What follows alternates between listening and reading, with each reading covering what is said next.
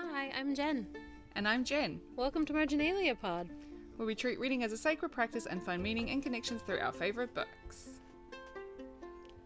I would like to begin by acknowledging the Guringai and Darug people, traditional custodians of the land where I am recording today, and pay my respects to their elders, past, present, and emerging. I'd also like to acknowledge Mana Whenua of Te Awa Kairangi ki Tai, where I'm recording today. Hello. Hello! Hello, hello. Is it sunny where you are? It looks like it might be sunny. It's a beautiful sunny day after Oh, yesterday was just a miserable, raining, hmm. foggy mess. Like all the flights were cancelled, everything was terrible yesterday. And today, it's a beautiful 24 degrees, glorious sun. That's ideal. I and that is actually what sparked joy for me this week as well because I just went for a nice long walk with my friend Sophie in the sun and it's just so nice just to like recharge with that precious vitamin D. Yes.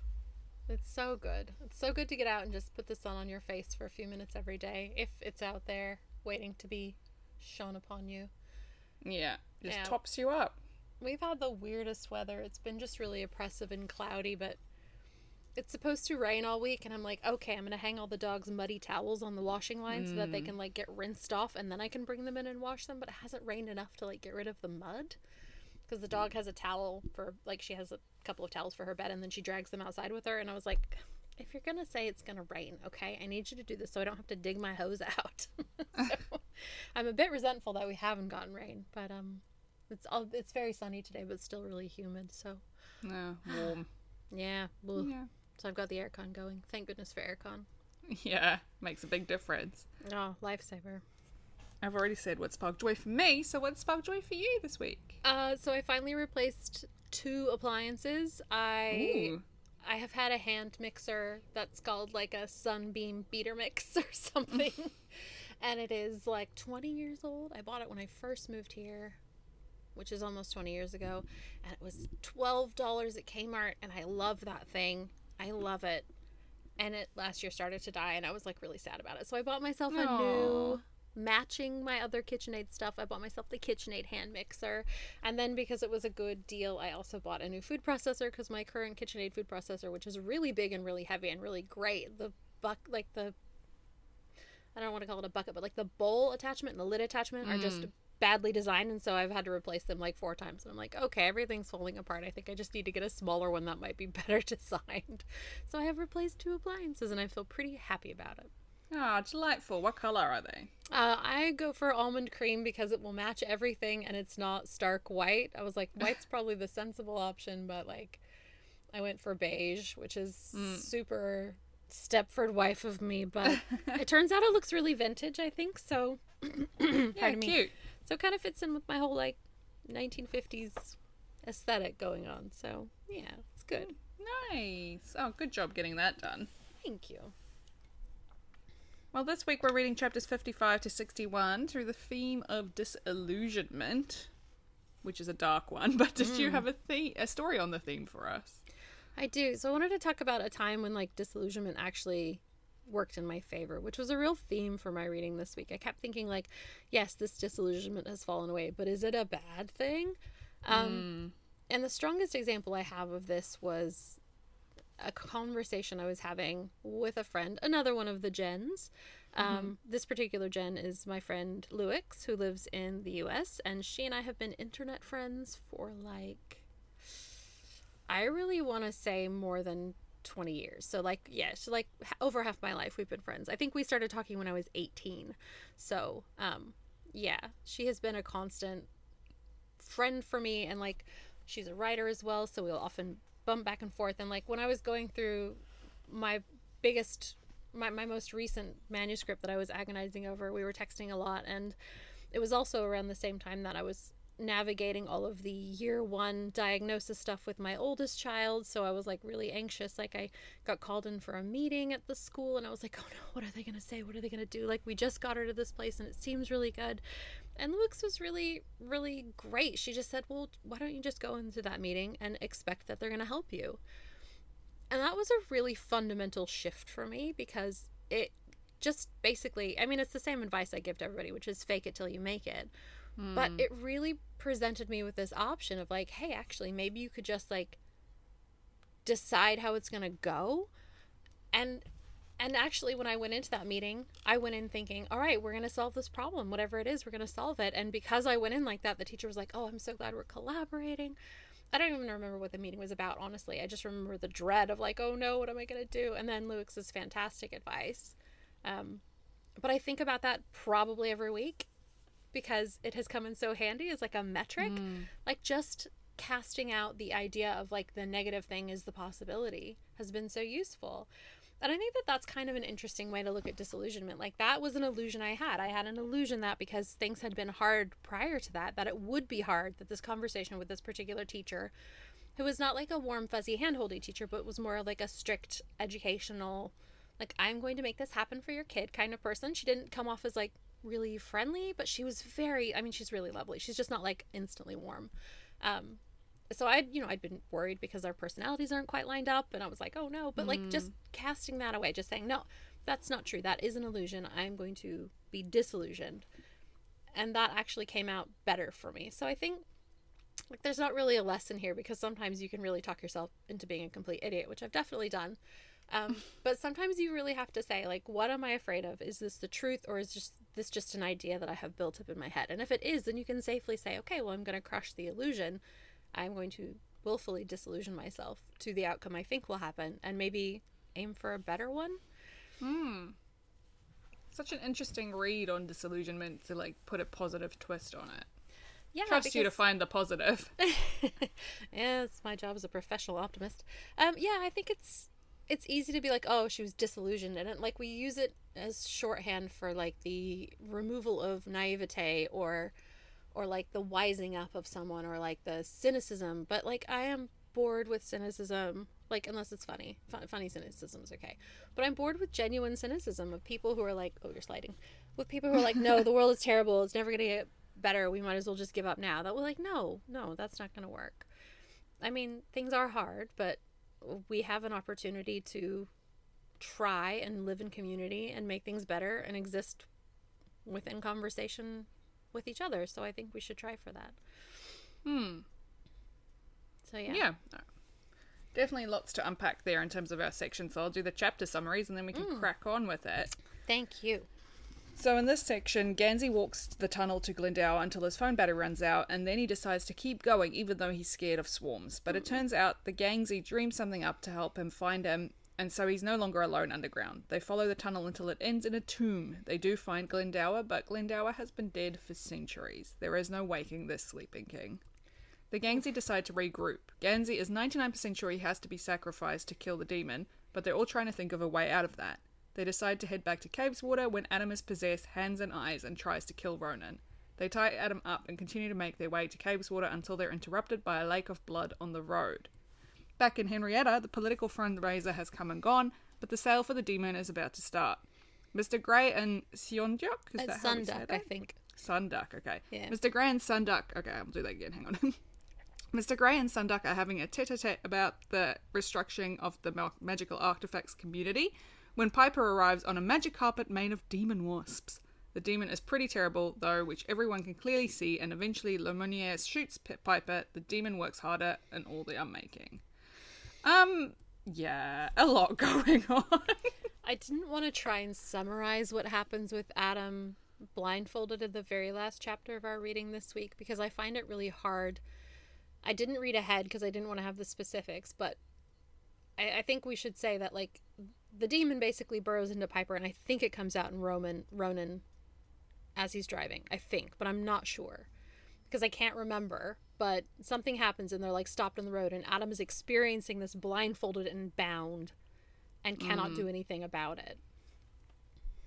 So I want to talk about, even though you've put this lovely positive spin on disillusionment, I did want to talk about this kind of disillusionment with magic and myth that I think mm. happens in this Yeah, section. yeah.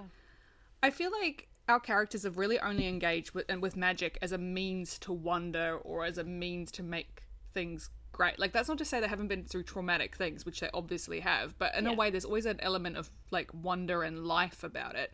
Whereas this demon has really corrupted that. Like it's the inverse of everything they've experienced so far. So there is a bit of Yeah. a disillusionment being like you can't have the light without without the dark. Yeah, absolutely. But this is also reflected in this underworld, this crime underworld, right? Because Yeah. they I think have also sort of been playing fast and loose with the concept of magic, and now they're confronted with this very real evil thing. Yeah, that the is reality Yeah, that is burrowing into their thoughts and their memories and using it against them to the point where Laumonier shoots his own daughter. Yeah, and everyone's like, okay, well, we know that that means it's serious. We got to get out of here. I love that that's what makes them all run for the hills is that Laumonier, who's famously fond of his daughter, even though they haven't talked for a decade, would shoot her. Hmm. There's something interesting about the like the scales of illusion falling from the eyes of the people there in that Yeah. moment. And also Piper, even though, you know, it happens so quickly that this demon betrays her and she ends up dead, I think there must be a moment of disillusionment from her as well. Like she thought she was in control. She thought she had this thing in the bag and then turns out you don't. And I love that line where Laumonier says to her, Your ambition is constantly outstripping your education. Such a great line, isn't it? Mm. It is a very interesting perspective. I love that he says that because he is correct. Like, they, I mean, immediately Monier is like, "How do you hand over a demon? Do you even know how to do this? Do you even know what you have with you? Do you, Yeah. are you doing the, the telling of it, or is it telling you what to do?" Like they've got it pegged that Piper is not actually in charge here, despite her wish and appearance to be Mm. which is really interesting because like there's that illusion of her being in charge and the damon's just like okay as long as it aligns then sure but the second that it doesn't align it has no use for her and gets rid of her Yeah. Yeah. so there's definitely something about like what our desire means in like in conversation with our disillusionment Yeah, and it reminds me, I've been watching a lot of Doctor Who recently, Hmm. and there are very many cases where the bad guy, quote unquote, will be siding with the evil aliens who are trying to take over the world because they are furthering their own ambition in some way, and they always have Yeah. this weird expectation that oh well you know the alien promised me this and therefore it's fine and i'm going to betray my fellow humans to make that happen. And that never works out. They always end up betrayed in the end. And i feel like this is a very similar it's the classic story right? You don't you're dabbling with forces you don't understand. Why do you think they're on your side? I mean this is the same premise as the don't date it don't cheat with a cheater. Like i mean sorry to put it so bluntly but like this is a story that plays out in romantic relationships too right? Yeah. That like if you're aligning yourself with somebody who would be a betrayal or who would betray you then you will be betrayed. Um yeah. I wonder how many expectations lead to disillusionments though like because the the concept of disillusionment being one that you have this hope or you you have this belief and then it is like taken from you. And it's almost always said negatively which is probably why i reach so hard to find a positive spin. But that like that Yeah. plays into it. Like is is Gansey wanting this favor for Glendower? He's talking about it as if he needs to make meaning of his life why he was saved. He needs to know that it was Glendower who saved him. And then he realizes it could never have been. And he's like i don't know who to be or how Mm. Yeah. to live or who to thank. I think that's such a- really interesting. It's such a fascinating aspect of his disillusionment. It's not that Glendower is dead. That was always a possibility. But the fact that he was always dead and that it wasn't Glendower who brought Gansey back the first time I feel like that is more the grief of yeah. Yeah. Because he's been talking this whole last two or three sections about how aware of his impending death he is and he knows it's going to happen and he's figured out that he is going to have to be the sacrifice but now he's like but I, I was wrong about this fundamental aspect of my identity It's the disillusionment with self, or the disillusionment with identity or destiny, and this is something that I find incredibly fascinating, and something that I think we all experience in some way or another when you discover some fundamental aspect of who you thought you were turns Yeah. out to be incorrect. oh yeah Um, yeah, and so you know, he's really struggling that. Like Gansey thought he knew what he was about, and he thought other people knew what he was about, and turns out no one knows. Like he even says, you know, he'd forgotten how many times he'd been told he was destined for greatness. What was was this all there was? And then on page three eighty four. Perhaps the greatness was only in what he could be to others, which I think is so interesting because it's such a callback to how Blue felt in the first book, how she Yeah. only she's only great in what she the service she can offer to others, like useful, right? Needed and now Gansey is suddenly yeah. He thought he was destined, even though he didn't really believe it. He didn't want to believe it about himself, but he it was a belief that he held, like whether or not he consciously believed it, and to have that challenge is it's a hard thing. And I love, yeah, I love when he says he was mourning all the versions he had been in the last seven years. Yeah, that's a rough one. That's the existential crisis I think that he's having. Like, he's really letting go of all of the younger versions of himself who had this hope and optimism that he would be able to find Glendower and wake him. And the other thing that this series really does is they give us that promise of magic. After Gwenllian, you believe it's possible. Yeah. Like, you really do. But the story doesn't give us that neat and tidy of an ending. And I'm really grateful for it, just in terms of like a story that has a through line. Because at the end of the day, it will be Gansey. It will be Gansey and his friends. It's not going to be a magical sleeping Welsh king who solves things. He can only ever get help from the people around him. But they will all have to work together to do it, and they will all have to have the intention to do that.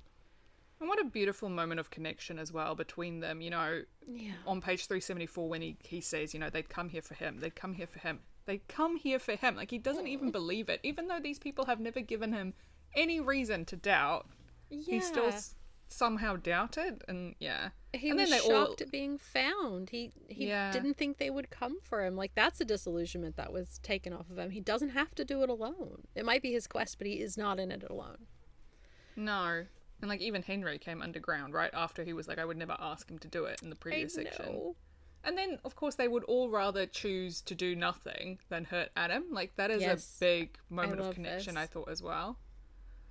And I love that everyone's worry about Adam was that Adam would take it personally. They're like, "We know, Gansey, we know it's not you." And then Henry at one point's like, "Don't don't try and sacrifice yourself just because you tried to kill someone. Let, let's not be hasty." like, like, no one is think- letting him take this on because they know it's not him, which is really beautiful. I do think for Adam, there's like a little bit of disillusionment with positivity because he is a pessimist. Like, he is Oh, really yeah. cynical. Like, he really struggles to accept that good things exist in the world, right? And then Mm-hmm. he says in this chapter on page 403, he could not decide if this was the worst thing that had happened to him or if it felt that way because he had been so recently and senselessly happy that the comparison Yeah. was making it so. And I'm like, no, Adam, don't go down this road where you're like, oh, well, I guess it's not worth being happy because everything will always go terribly wrong. This is like a week, right? This whole book is like a week long. It's like Mm-hmm. four or five days. It's like a really short amount of time. Everything happens so much all of the time, especially in this section. Yeah.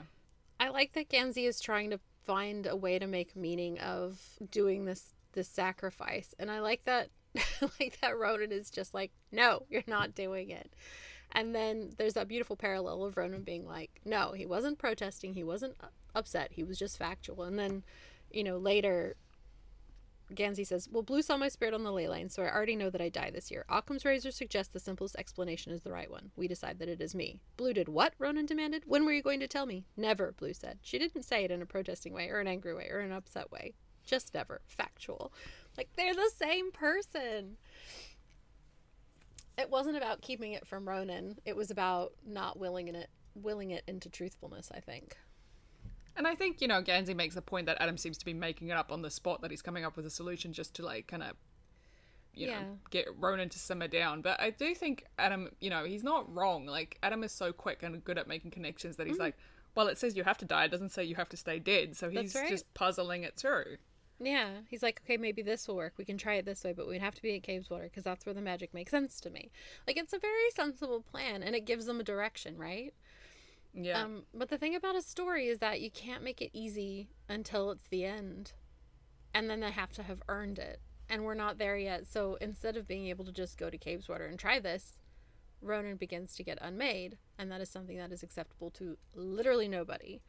So Yeah. now they're going to be forced to act. So the disillusionment, the last disillusionment, is the, the the last illusion of their control over their circumstances that they'll be able to do this in a way that they can regain Gansey. They're going to have to reckon with that. And that's where we leave Yeah. the section, which is so hard because Gansey's like very, he's very baldly stating, like, I don't want to die. I'm scared to death. Can we please think of another way? But if we can't, then this is what we have to do. yeah. Incredibly noble and kingly of him. Yeah. Yeah. That's a lot. Also, I think it's very true to life in a way as well. Like when you face with impossible circumstances, you know, we don't deal with magic or demons on a daily basis, but you do face issues where you have to, you know, struggle with things that you couldn't maybe anticipate or didn't think Yep. was going to happen, like the worst case scenario. And you, these things happen, and sometimes you just need forward momentum. You just need to do something. Like you can be like, okay, we could try this and we could do this and maybe this will work and you don't know. But the Yeah. act of doing is so important. It's so important to keep going, I think, because it's when you stop that things sort of fall apart. Yeah, yeah, yeah. Put one foot in front of the other and just keep moving. Like a shark, if you stop, you'll stop breathing. Yeah, and it, it might not be the right thing, but even in the doing, you might come up with other solutions as you go that might that Yeah. are the right thing. I just think sitting around and waiting is never the answer in a crisis. Yeah, but I have a whole thing about that because I am the doer. So I worry that my doing and solving and fixing is not actually being with people when they need it. Which is why I have the don't just do something, stand there written all over mm. my study everywhere. It's reminding me to like bear witness to be the person that the the the other party needs at that moment as much as I can. Mm. Which is a really hard one for me because I am a man of action. I like to go and do and jump and spin kick mm. and roundhouse things in the face that are hurting my friends and family. But uh, it does not work out that way a lot of the time. Sometimes you just have to sit there and stand or stand there and do nothing in order to best serve the people in your yeah, life. like enable the people through your support to Yeah. do what they need to do. Yeah.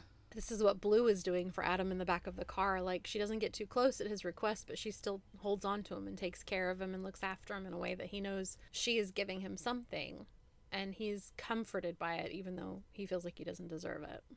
Mm. And I love that they're back to touching. Like that's really nice. I love that they can touch and it's not weird now because they're not like, are we dating? Are we not dating? Yeah. It really is wonderful. Yeah. an orphan girl with her red ribbon. It is a Scorpio season, so it reminds me very much of the red and the bells and all of the knots and sevens and threes that that Sean Kendrick would do for Corr. Hmm. And his mane. Yeah, Hmm. the red and the magic. Yeah, where did she get this ribbon? She'd been hoarding it.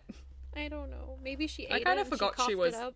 yeah, I forgot she was there until the blue, you know, so nice to her as well, being like, "Aren't you clever?" You know, she's so kind to her, and I'm like, "What? What's Orphan Girl doing here?" And I'm like, "Oh yeah, that's right. She was in the back of the car."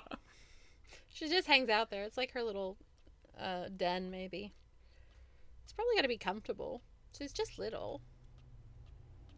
Yeah. if anyone's ever had like a grubby five year old tagging along behind them, I can say that it is very much like that. Like having a grubby five year old is just like having orphan girl, except maybe without the hooves. But like, stop! Don't eat that. What are you doing? Hey, come back here. No, don't do that. it's a lot of like, please don't hurt yourself in a way that you are imperiled. Also having a puppy. Oh, the puppy thing. Yes, for sure. Just leave the towels inside, Bella. I did want to toss into the discussion that Gansey has this whole thing about not being a commander of people. So Henry hmm. says, like, order me to tell Robobee to find your king. And Gansey's like, well, I don't command people. Like, he's, he's, he has this whole thing. His family's like this, right? It was not the Gansey way to command anyone to do anything. They asked and hoped did unto others and silently hoped that they would do unto them. They'd come here for him, they'd come here for him, they'd come here for him. Please, Gansey said, help me. Henry tossed the bee into the air. I thought you'd never ask. It's so beautiful because, like, he doesn't have to do it alone. The illusion of that is being done away with. But he's also not going to change who he is. He's not going to Yeah. become a commander. He will ask them to follow him, to come with him on this journey, but he will not tell them to. Yeah. It's really lovely. Yeah. He's not that disillusioned in his beliefs, right? That he's changing everything about himself. Yeah, he's still very deeply connected to the idea of. Well, he's still very deeply connected to being a Gansey. And he's very aware of his friends and what they need from him at that moment. Like the fact that they turn up, he's so grateful and he's so surprised. Like Henry's there in the hole, as you said, and that is not a place that Henry would ever want to be again. And Hmm. Ronan is there and calls him a name, and then Adam also calls him a name. And they will the scary things into leaves and wind and dust so that it's not something that terrifies Gansey because his fear is powerful in this tunnel along this ley line. They're there to help him, they are his magicians. Hmm. So there's something really special about that. Yeah.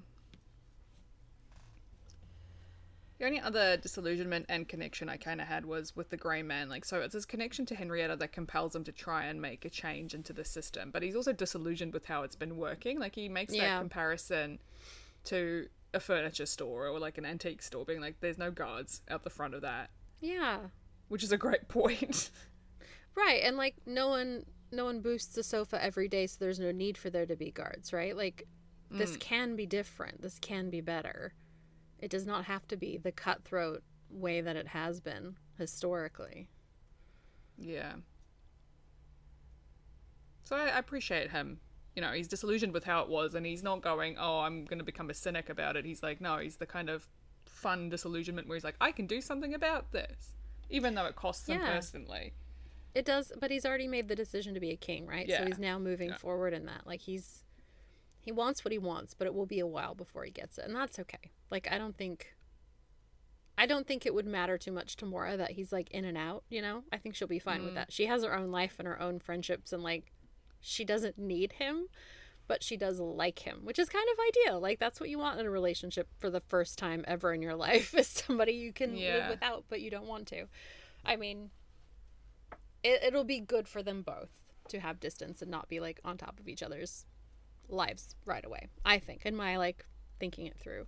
Um but i find that the perspective we get from Seondeok is really interesting especially in terms of disillusionment that Seondeok has never suffered from disillusionment about what she wants out of life and realizing that her life was playing to a certain route or path and then going crazy like literally she she says she went mad and then recovering from that and going right so now i know i want to do something different and then transforming herself into the kind of person she mm. wants to be like she doesn't she doesn't ha- seem to have many like misbeliefs i would say a lot of the Yeah. things that Seondeok like hones in on are the truths right about henry and about the existence of Laumonier and about what it means to be a purveyor of magical articles Yeah, I do think you know there is a certain bit of.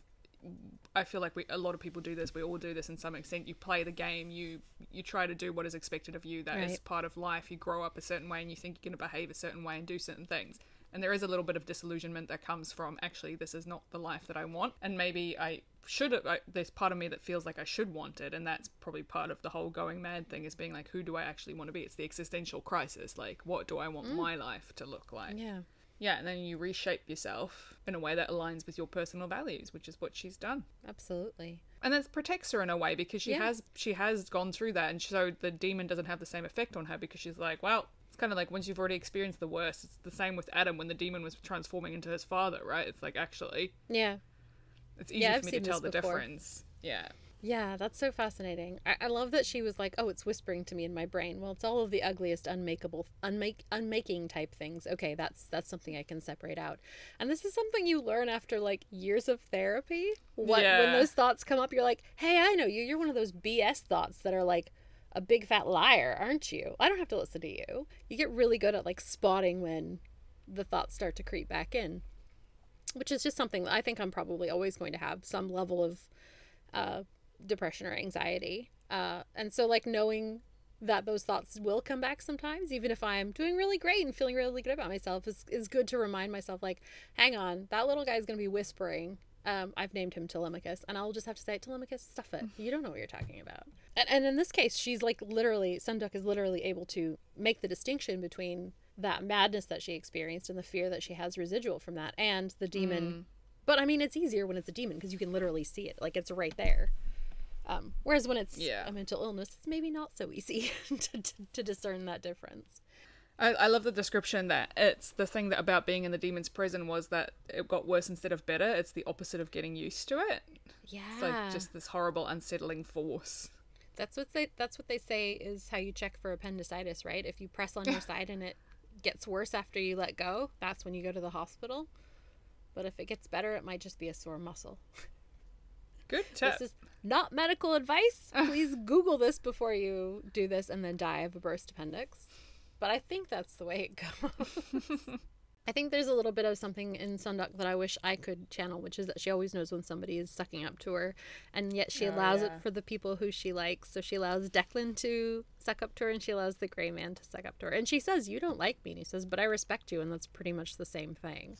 Yeah, and isn't that a mood? I really relate to that. Yeah. Oh man, there are people that I don't like, but like I feel like maybe we don't get along personally, but I get that their values are similar enough to mine. Then I'm like, okay, I get it. Like we're on a mm-hmm. level. It's fine. Doesn't have to be like a warm and friendly connection. Sometimes it's just like, okay, we're gonna coexist, and that will be all right. Yeah, that's the whole genesis of the workplace. I think people seem to think you need to be friends with your colleagues. It's like, no, we just I just need to respect them. We just need to be able to get some work done. We don't have to be have- friends. I only have one, two, three, four colleagues. I'm pretty sure I have to be friends with all of them. It would be very awkward No, if I you wasn't. don't have to. You don't. Don't buy it. but into they're also it. nice. Uh, for now. it's not even been three months. Let's check in again. It hasn't even been three weeks, really. Um, I want to loop back to Adam a little bit. I think that my favorite part about Adam being possessed is how how very strongly his friends hang on to him, and they there's this great line, page three ninety two. None of them wanted to hurt Adam Parrish, no matter how violent mm. he had become. Like that one just Yeah. lives rent free in my brain. I can just envision them all standing around this rest area and like, like okay, how do we stop him but we don't hurt him? and it always calls back to me like this is why you don't send police to like a meltdown when when an autistic adult is having a meltdown like this is why you mm. don't send police because they have one answer and that answer is not actually going to be helpful. And i love that these teens have immediately grasped like this is not a situation that we could that we want to hurt this person because we know he doesn't want to hurt us. Like his actions are separate from his intention. Yeah, and when Ronan says the choice was death or hurting Adam, which wasn't much of a choice at all, like oh, Ronan, who is such a fighter, would rather just do oh. nothing. And like, it, Adam's so, begging him to fight too but it's just like so inextricably linked to Adam's experience of violence as well. Like the violence that has been done unto him by his father. Like Ronan will one hundred percent be thinking about that already. Mm-hmm, And like the fact that when he holds him as well, he talks into his hearing ear as well. Like Ronan is so aware of Adam, and I just I love him for that. Like that level of care, and he makes this little Latin joke, like ha ha ha. You know, we'll laugh about this one day. Mm, will we? Will we, Ronan? Um, but also the the fact that Adam is now, you know, they, that line you said, no matter how violent he had become, which is one thing that Adam never wants to be. He doesn't want to be violent. He doesn't want to be Mm. That's his his father. fear, right? Is turning into his father.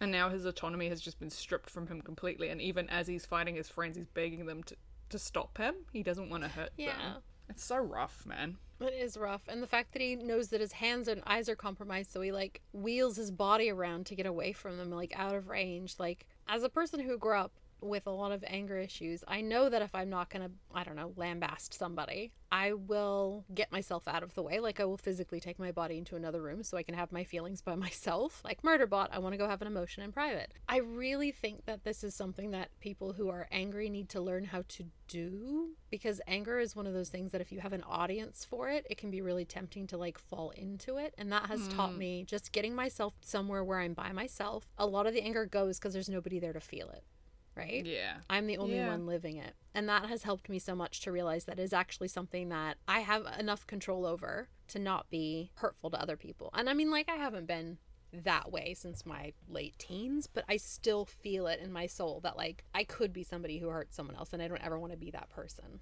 Like, I don't ever mm. want to be in a position where I feel that provoked. So, like, taking myself out of it, the way that Adam is wrenching his body physically away, it really gets me because he's connected that it's only his hands and eyes but they will betray him, which is why he has to be blindfolded later. But if he can get his body away, he'll he'll keep them safe, and that is his only goal is to like keep them safe. He's like, hurt me, I don't care, but don't let this hurt you. And they're also willing to sacrifice themselves for each other. Oh my god! And then, uh, like with Adam as well, like his hands attack. He's attacking himself because the demon's Mm. like, "No, you don't." But also, then he's so willing to sacrifice himself for all of them because he's like, "I don't have the autonomy, so you might as well just sacrifice me." Yeah. Yeah.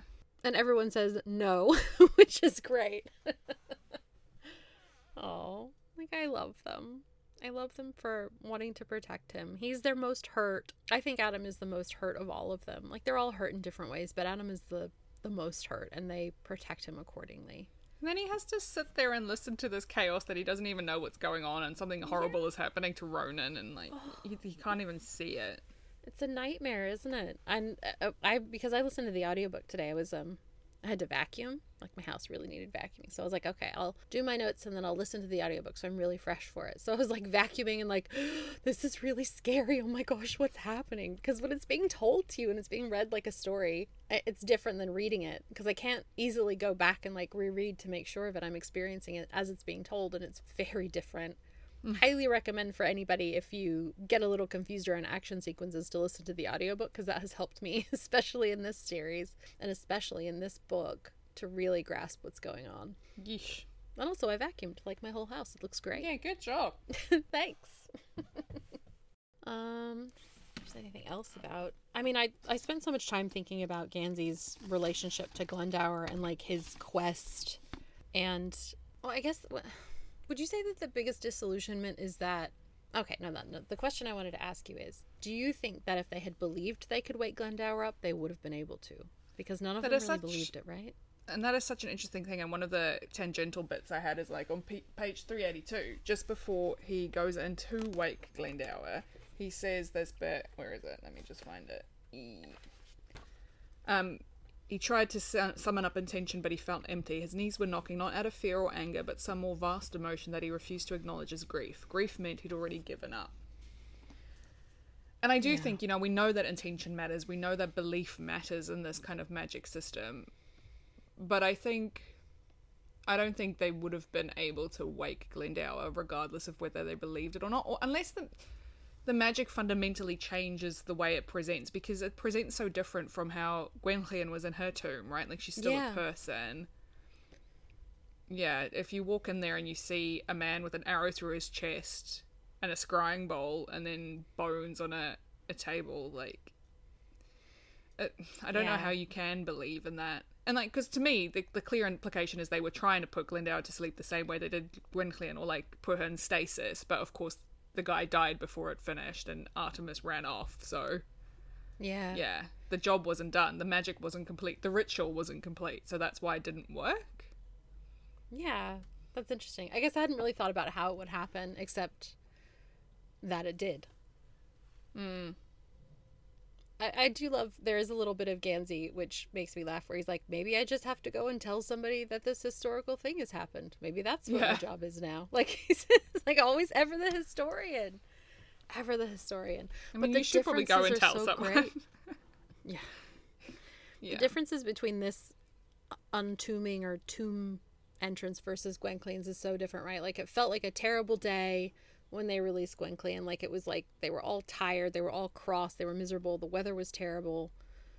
Um it just didn't feel right. Like it was awful. Gansey was like, I can't even make myself be excited about this. And then here, like, then they get a live person who's like 600 years old, which is wild, right? But then here, it's like everything feels right. I'm on the path. This is my destiny. I am doing the thing. And then they get bones.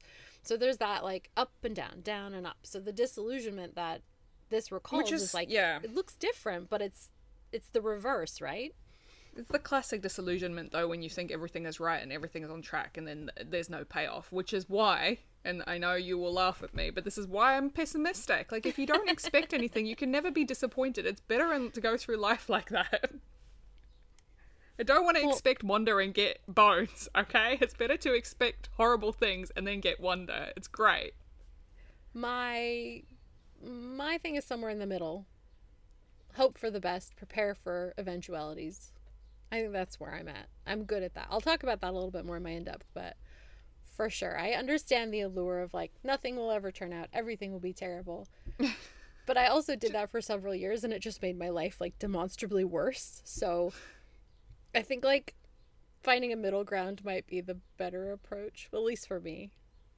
It's not that I expect the worst. I just don't expect good things to happen. I just like expect oh, mediocrity. No. Like life is mediocre. That is what I expect. And then I'm every day I'm pleasantly surprised. Like every day something wonderful happens where I'm like, haha, this is great. I did not expect this this is your argument for being a nihilist is that you actually yeah. want to be a, an optimist. It's just hard work being an optimist. I'm the fun kind of nihilist though, where I'm not yeah, like, oh, kind. nothing has meaning. It's like, aha, nothing has meaning. yeah, nothing has meaning. So make the meaning for yourself. Yeah, it's great.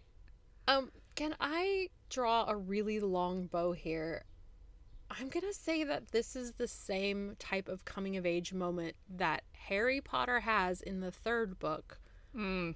Where he realizes that it is him that has to cast the Patronus. I feel like this Gansey's moment is the same, where he's realizing that he is going to have to die to make the demon go away. There will be no Or- resuscitating Noah. There will be no other favors. He will have to be that sacrifice. It's the same thing, right? It's the same. yeah. Like I am my own adult. Or even when Harry decides he has to go into the forest, when he's like, "Oh, okay," because he doesn't Yeah. know he's gonna he's gonna make it out of that. He thinks that's the end of the line, right? Yeah. There's definitely a. I was just thinking about that moment, that Patronus moment today, where Harry's like, "My dad's coming. My dad's coming. My dad's coming," and then he's like, "Where is he?" And He's then he's like, "Oh no, wait, it's yeah. me. I'm the one." And this is the same thing that happens to Gansey, right? He's like, "I will ask the king for a favor. I will ask the king for a favor," and they get there, and there is no king, and he's like, "Oh, I'm the king. I have to do this." And I love this story. I love this story trope. I love this so much. Like, if I could just eat this moment in every book with a spoon, I freaking would. It is my absolute favorite. The one, like, the moment where you actually realize that you have to be the adult, but that you can do it because nobody else is going to. I love it. Yeah, the Harry Potter one is even I, f- I find more interesting as well because it's mm, like mm-hmm. he knows he can do it. He's been struggling with this magic, but he knows he can do it because he's already seen himself do it, and that's Yeah. why he can cast the Patronus only because he knows he's done it before, which is such a wild thing to do. Hmm. And like maybe Gansey's having the same sort of thing. Like he knows he he can. He's not. He doesn't want to die, but he knows he can because he's done it before. like, yeah, absolutely. I think the thing that Gansey's struggle really illustrates for me is that he needed to make meaning of Glendower so much, and at the end, he's like, "This man would never be anything for him or to him." And I was like, "No, he's been seven years of your life. That is like almost half your life at this point, bud. You can just." accept that it was your hyper focus and like move on from that that's that's cool I was really into Teenage Mutant Ninja Turtles for a while. Uh, like, uh, it's okay. They're okay now. I don't hate them, but like, they're not my thing. You can still like him. You know, like it's all right, bud. I don't. I just, I just feel really bad for him. He's like lost his uh his fandom or something. Yeah. It's Sorry. like it was a bad finale. Bad final episode. He's like, I can never watch this series again. It's like me with Torchwood. Being like, I can never go back. Yeah. Or what was the one that everybody? Oh, How I Met Your Mother. Oh yeah. People loved that show. They loved that show. I had so many people who loved that show, and then after the finale, they were all like, "Well, this was garbage," and they never spoke of it again. Same with Game of Thrones. People do yeah, Game of Thrones is another anymore. one. But yeah, the implosion of Game of Thrones is interesting, and it's interesting to see that being rehabbed with the success of House of the Dragon. I find it really fascinating from a Mm. fandom point of view. Yeah, there are a lot of shows out there that I just have thought like, you don't have to keep going if it's bad. You can stop. so yeah, the bones. Them not being able to wake up the bones is really interesting. They all note that it felt really dead in there, and it's sad. It's sad that they. It's sad that Gansey's losing faith, even even as he's walking toward this this this tomb. It's sad that he is like. Time is weird. Maybe my battery will last. I'm sure I'll be fine. I probably won't fall in a hole what if I do? Like he's losing the nerve even as it's happening, and then his phone goes dark, and then he's like scared that there are terrible things. But he does try and remind himself, like he does hang on to it, right? He goes, "What about what Henry said? Maybe it could be something beautiful." Hmm. He's hanging on to that hope, but I just don't think he's feeling it anymore. Which is fair, and that's why he needs his friends around him to draw strength from them, right? Yeah. What if he had taken them with him to begin with? What if they had? What if they had been there the whole time? Would it be different? Would the outcome be different? Would the hope be enough? Would the intention be enough? I don't know. No, because it was never his really his quest, was it? Like it's not about Glendower. That's what it comes down to at the end of the day. Maybe the real quest was the friends we make along we made the way. exactly, yeah.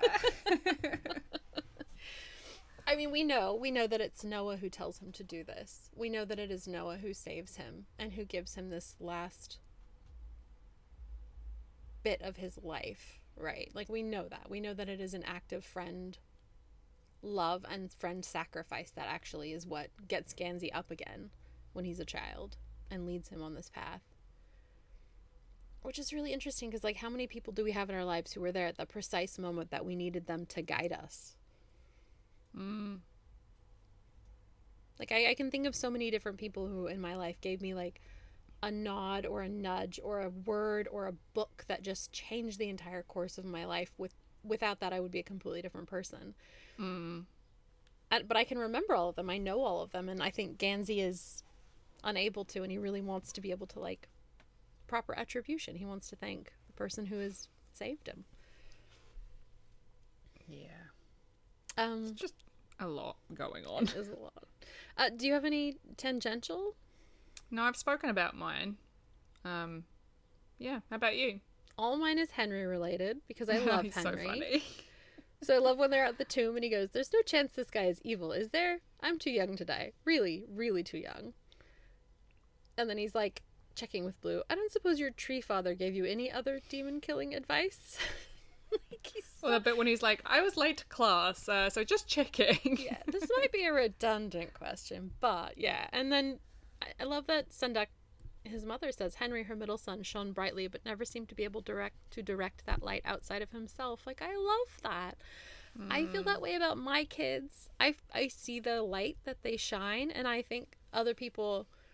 I think people look at my daughter and think, "Oh, she's a lovely little candle." And I think people look at my son and they're like, "That kid is a bonfire," and they're like, like they see it differently than I see it. I see all of the glow and none of the like heat or the smallness that other people would perceive. So it made me really think about how I look at my kids and like what I can do to support them and like four for you, Seondeok. Oh, that's so lovely. Yeah. Um, did you have an in depth? I sure do. So it's a Gansey, and it's in um, the tomb when they're having their moment. Oh, And Gansey's just about to say that they should just sacrifice him because Blue saw his spirit on the ley line and blah blah blah. And so the line is page 388. Don't look at me like that, Gansey said. I don't want to die. I'm terrified actually, but I don't see any other option. And the fact is that I want to make something of myself before I die, and I thought it was going to be something about Glendower. It's obviously not, so I might as well do something meaningful and kingly. The last bit was a little melodramatic, but it was a melodramatic situation, which I love. it So is. I think it relates to our themes of disillusionment because Gansey sort of just he's given up on the dream. He's like, no magic is Yeah. going to come save me. I'm going to have to be my own savior, as you've already mm. spoken about, and the connection that he's made as well. The connection to wanting to rid the world of this demon. He wants to do something that is meaningful because he wants to make the world safe for his friends and his loved ones, and you know, do something good with his life. Yeah. Like that is the ultimate connection to community that you're driven to purpose. I think. yeah. But what it reminded me of is one of my favourite films, A Knight's Tale. In A Knight's Tale, there's that moment where William's in the stocks because he hmm. has been rumbled, he's been sold out, he's not actually a knight, has been lying about his identity, and the big bad has done this to him. And then Prince Edward turns up, and earlier in the movie, he figured out that one of the knights was the prince and no one else would battle him or fight him or t- joust him i guess is the official hmm. term. So he was like he did it anyway. And so the prince comes to visit him when he's in the stocks and he has him released. And william is sort of reluctant doesn't know what's going on. And prince edward says what a pair we make both trying to hide who we are but unable to do so. Your men love you. If i knew nothing else about you that would be enough. But hmm. you also tilt when you should withdraw and that is knightly too and then, you know, he with like has him released from the stocks and he knights him on the spot and he makes him an actual knight. And he makes up some story about him. My personal historians have discovered this, blah blah blah. But he that's just a cover story. Like he is just doing this Yeah. because he's seen the kind of person that William is and he believes in him and he thinks he deserves to be a knight. And I just really love that in the sense that we go through our lives thinking certain things and holding certain truths about ourselves. Like Gansey has this whole thing about like, oh, I've been told that I was destined for greatness, but it's not what other people or that what circumstance makes of you. It's what you it's how you act and how you make other people feel. And that's with Gansey as well. Yeah. Like he makes his friends better and he makes his friends feel m- more magic and more alive and he makes he's just a good person he's a good person he does unto others and hope they do unto him same with william in a knight's tale like yeah he starts out like selfish measures but it's not really he's just good people and going forward that's what it's about it's not about what the world tells you you are it's how you make other people feel and how you behave and i just want to hold on to that I love that. That is truly goals. I agree. Yeah. I was having this conversation with my husband. He said, "Oh, I think terrible things all the time. I'm an awful person." And I was like, "No, you don't do terrible things though. You can think whatever you That's want. the like thought, thought crimes are not a thing. Like I think mean things about people all the time, but I only rarely say them, and generally only to my husband when I'm complaining about someone that we both dislike, which is like the safe place, right? That's where it's someone you can allowed. You to. have exactly. to. Yeah. Aw. yeah. Um.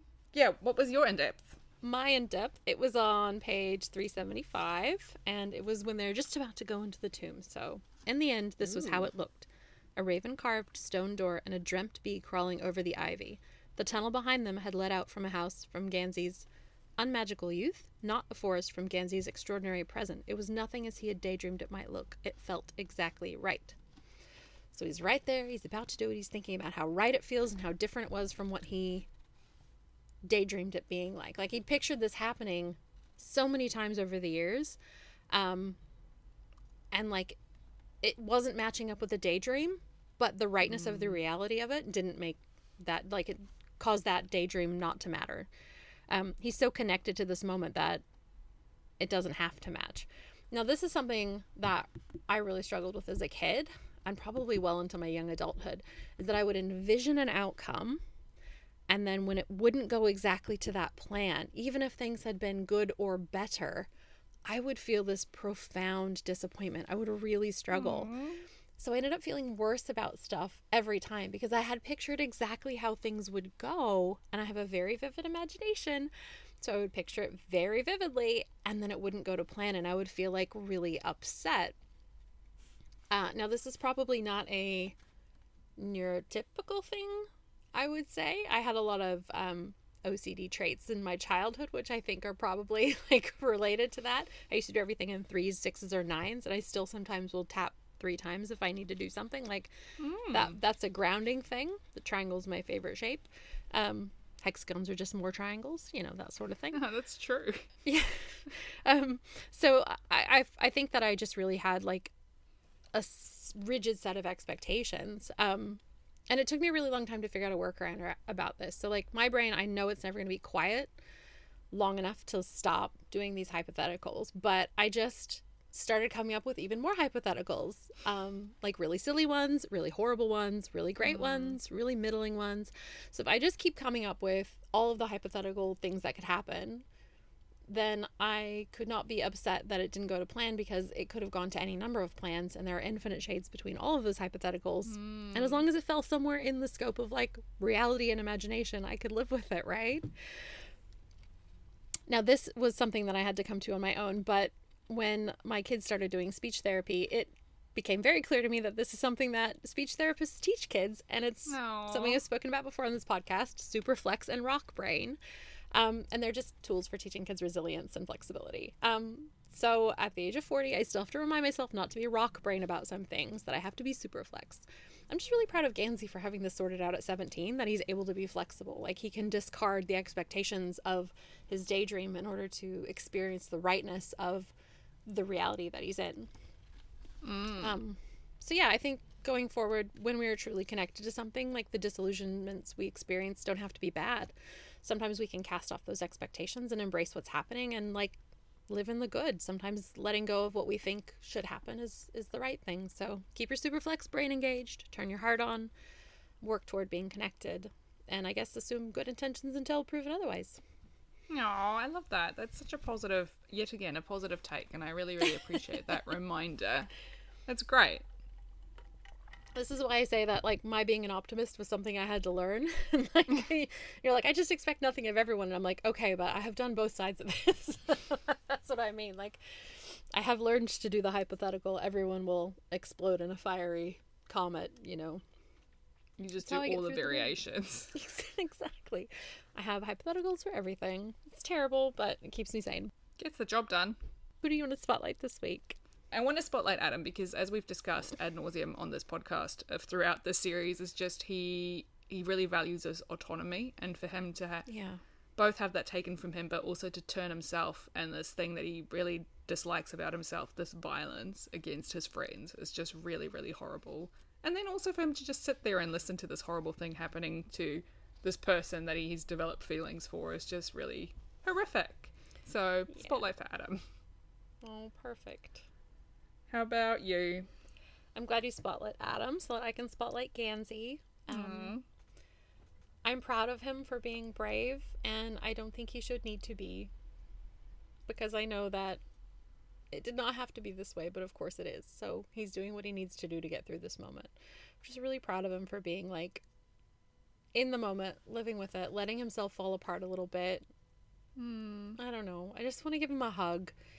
It is so hard to grow up, and that's what he's doing right at this moment. Like we're we're right at his like real adulthood moment. This is when everything changes and he becomes a full adult, I guess. Like this is his grow up moment. So yeah. Gansey for me. No, that's a good one. And like, yeah, that moment when he's just laying his head on the grass and he's just having a cry is really hard. I really feel for him. Yeah, it's a good way to like just go. Like he literally went out and touched some grass, so the youths could take a, a leaf from that book. Um, do you have any homework for our for our listeners? I do not have homework. I haven't really done anything. I've just been working really hard. So, yeah, I watched watched Mamma Mia last night with my housemate because we were both like just need something fun and she's like Mamma Mia. I'm like, "Sure." So that is always a, great delight. movie. Yeah. Mar- So if you haven't Meryl is great that- everything. Yeah, give that a crack if you haven't seen it. So mm. that's my homework. Find something that sparks joy for you. How about you? What homework do you have? I'm about halfway through the second Temeraire book by no- Naomi Novik, and it's really nice. I'm mm. just really enjoying the series. It, I love her writing and I love her world building, and I think sometimes you just need to read about a man and his dragon. Mm. I think I got about four bu- books into that series. I was reading it when I was at university, and my friend used to get buy them, and then I'd borrow her copies. But yeah, they were still being written, you know how I feel about Well, there's that. nine of them, so I think I don't know if they're done, but I feel like there's enough that if I want to stop at any point, I can, which is pretty mm. good. We love that. All right. Well, next week we're going to read chapter 62 through the epilogue, through the theme of promise, and we're going to wrap up the book. So that's happening. Don't believe it. I know. It's going to be so good. Thank you so much for potting with me. Thank you. It's always so lovely to see your face. No, it's great. And I will see you next week and we will see the series out. Okay. See you then. All right, Bye.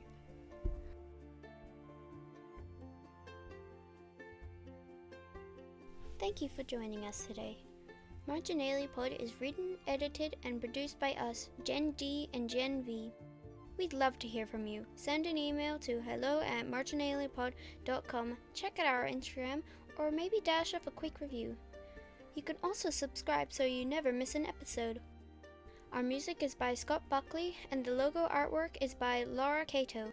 You can find detailed show notes for each episode and much more at our website www.marginaliapod.com. Special thanks to all the people in our various communities whose love and care sustains us. Without your support, we would be very sad little critters. We appreciate you. And to you, our wonderful listeners, thanks again for being here. We love spending this time with you.